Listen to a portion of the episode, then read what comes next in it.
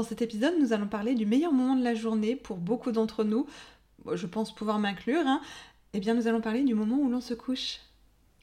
Selon l'INSERM, 45% des 25-45 ans considèrent qu'ils dorment moins que ce dont ils ont besoin. Pourtant, le sommeil est vital, il permet de récupérer sur le plan physique, psychologique et intellectuel. Un sommeil réparateur nécessite de dormir suffisamment, dans de bonnes conditions, et d'avoir une hygiène de vie correcte. À défaut, il est possible d'éprouver de la fatigue, y compris au saut du lit. Le manque de sommeil entraîne de nombreux troubles. En moyenne, nous avons besoin de 8 heures de sommeil au quotidien.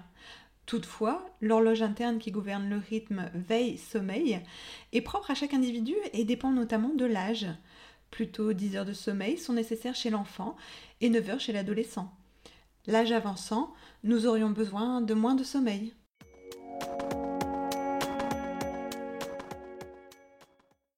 Je suis Hélène Vandewaal, psychopraticien et coach de vie certifié.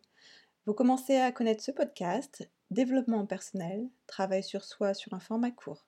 J'y propose des outils, des clés pour mettre en place et en pratique, simplement et rapidement, des débuts de réflexion et quelques changements d'habitude et d'état d'esprit. Retrouvez-moi sur le site internet pour toutes les informations de séances en cabinet ou à distance. www.hv le du milieu coachdevie.fr. Vous y trouverez également un bouton pour accéder à la prise de rendez-vous, afin de réserver donc votre premier rendez-vous téléphonique gratuit. Abonnez-vous à la page Facebook hélènevandewall.coach afin d'être tenu au courant de la diffusion du prochain épisode et de mon actualité. Bonjour à tous, je vous retrouve pour ce nouvel épisode donc de Coach Toi et j'en suis ravie. Alors attention, en préambule de cet épisode, je précise que ces informations ne remplacent en rien une consultation chez le médecin si vous rencontrez des problèmes sévères ou qui perdurent. Donc tout d'abord, eh bien, quelles sont les raisons d'un manque de sommeil ou de problèmes de sommeil? Alors, je ne vais pas aborder ici le sujet des cycles, des hormones, etc., car je suis sûre de vous perdre vite dans ce cas-là. Je ne voudrais pas que cela vous endorme et marche trop vite. Remarquez, j'aurais réussi ma mission. Hein. Vous avez euh, sûrement déjà eu ces informations, sinon vous les trouverez dans tous les magazines ou articles sur Google. Je préfère pour ma part vous donner des tuyaux, vous apporter des outils concrets, euh, et vous pourrez choisir et faire votre popote, votre recette personnelle.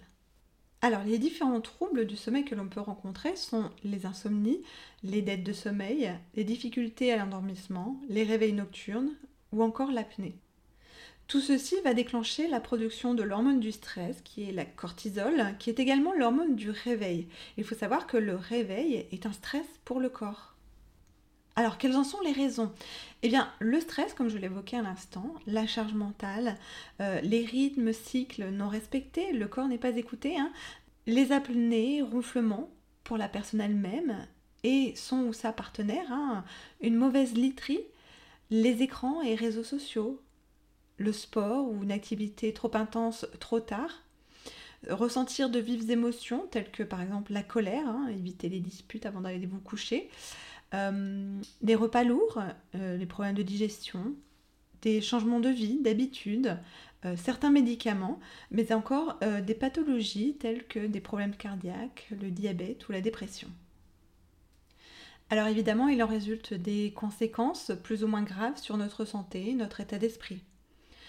La fatigue chronique, un manque de motivation, une perte d'énergie, la prise de poids, des troubles cardiovasculaires, du diabète, euh, la perte de l'attention, baisse de la vigilance, une productivité en baisse, une dépression, un burn-out, une irritabilité, des troubles de l'humeur, euh, le système immunitaire fragilisé ou encore des troubles de la mémoire. Alors à ce stade, euh, peut-être que certaines catégories, certaines informations vous parlent, vous vous êtes reconnu. Euh, eh bien maintenant, je vais vous parler de, bah, solutions, hein, puisque c'est ce que vous attendez. Euh, quels sont les outils, quelles sont les techniques que l'on peut mettre en place? Qu'est-ce qu'on peut faire pour améliorer ces troubles, pour euh, eh éradiquer éventuellement, dans certains cas, ces soucis de, sommeil? Alors, il faut savoir qu'il n'y a pas de solution miracle. maintenant, ce sont des choses à tester, à voir également avec votre médecin. Et je vais vous apporter quelques idées non médicamenteuses. Vous en connaissez certainement quelques-unes.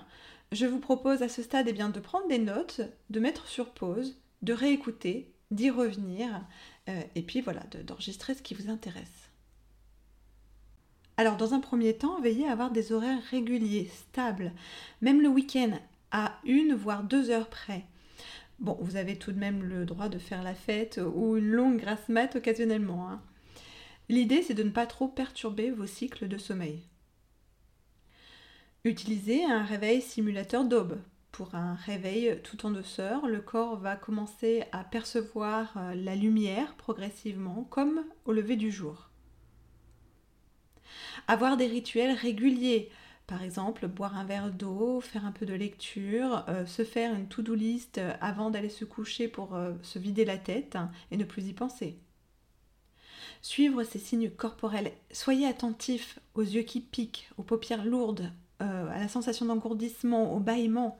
Surtout, il faut écouter votre corps, il vous dit quand c'est le moment d'y aller.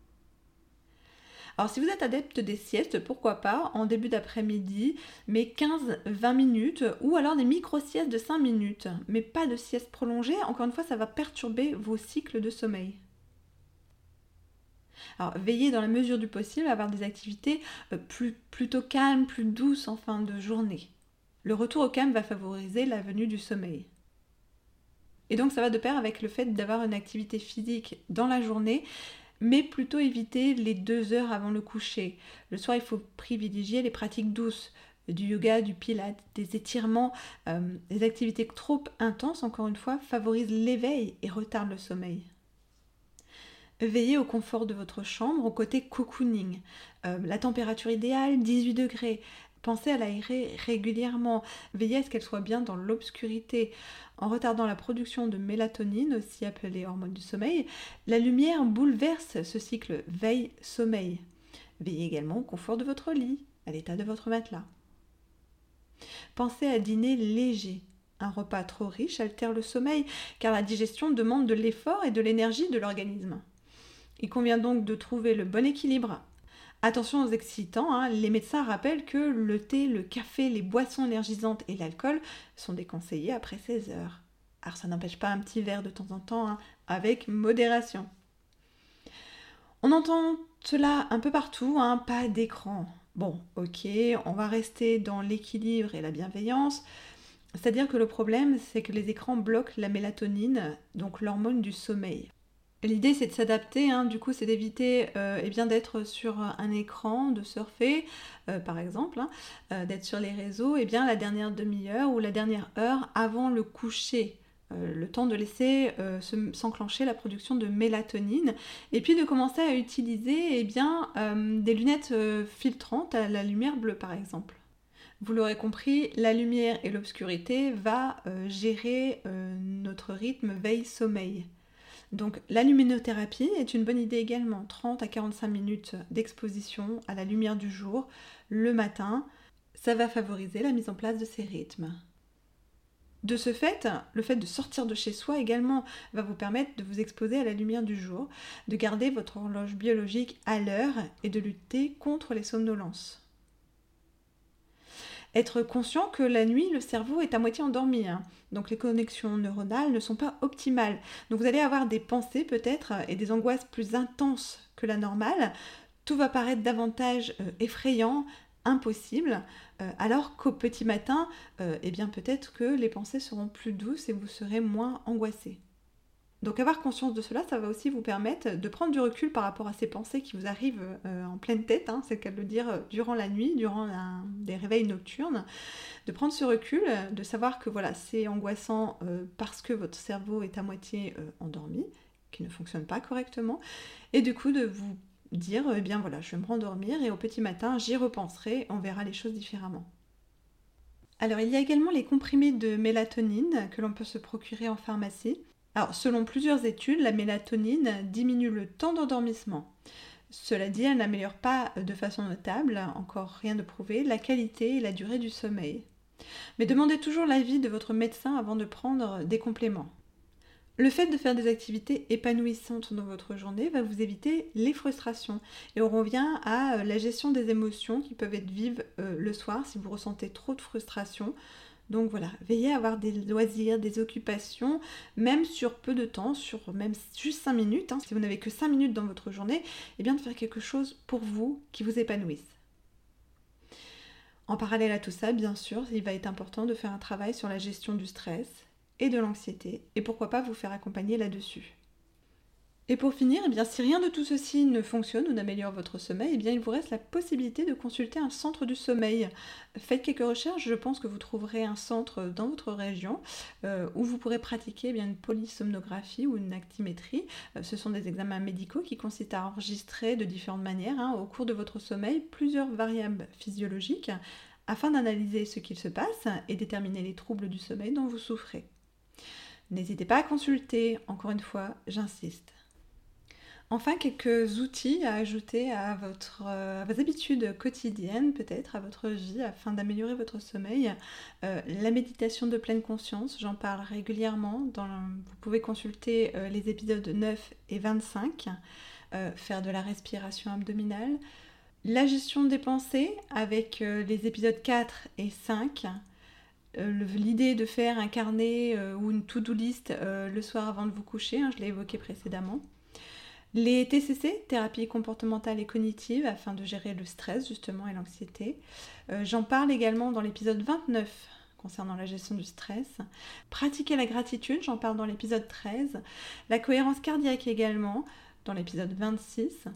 Et enfin, vous avez également euh, un site en ligne mis à disposition gratuitement pour évaluer un petit peu votre qualité de sommeil. Je vous le donne, c'est le www.questionnaire du sommeil en un seul mot.fr. Alors, que pourriez-vous mettre en place pour améliorer votre sommeil? J'aimerais terminer cet épisode avec ces citations. Le rire et le sommeil, chacun en quantité suffisante, sont les meilleurs remèdes du monde.